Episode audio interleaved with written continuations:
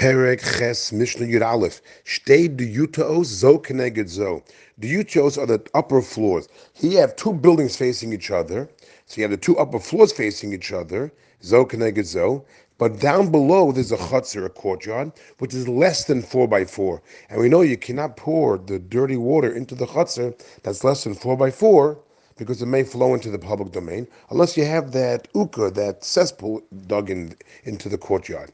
It says the Mishnah, you have these two buildings facing each other, and miksasan asuka, miksasan lo asuka.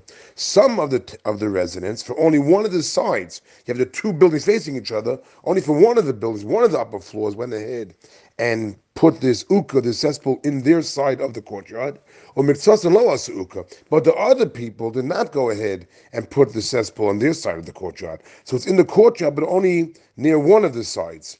So says the Mishnah, Esha Asuka, the side that made the cesspool in their side of the courtyard, Mutarin. They're allowed to go ahead and pour out the water, but they don't pour it directly. They pour it onto, like, let's say the balcony up there, and then it pours down into the into the courtyard and goes into this uka. So then it will be taken care of over there. But the shlo asuka, but the other side, the other upper floor, the other building, when they were there, they're not allowed to go ahead and pour the water down, even though it's going indirectly into the courtyard. As soon as prohibited. Why is it prohibited? It's going indirectly into the courtyard and will go into make its way to the uka.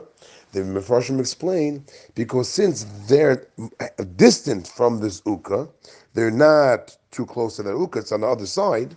So we're afraid that they're going to be concerned that if they're going to let the water flow, even indirectly, which one would think it would be permissible, but since letting it flow down to the courtyard is going to make their courtyard dirty, so it's dirty water, so therefore, maybe we're, concerned that maybe they're going to go ahead and instead of letting the water um, uh, pour down there, they'll actually carry the water down. And our Mishnah is talking about a case where there is no eruv like the Rav, eh, like the Rav says, the. There's no eruv chatzeris there. Since no eruv chatzeris, they can't carry from their apartment upstairs, the upper floor, down to the chatzer. So therefore, we're afraid that they're going to do that. Therefore, they're not allowed to go ahead and pour the water out, even indirectly, because they're afraid that they may come to actually carry the water down.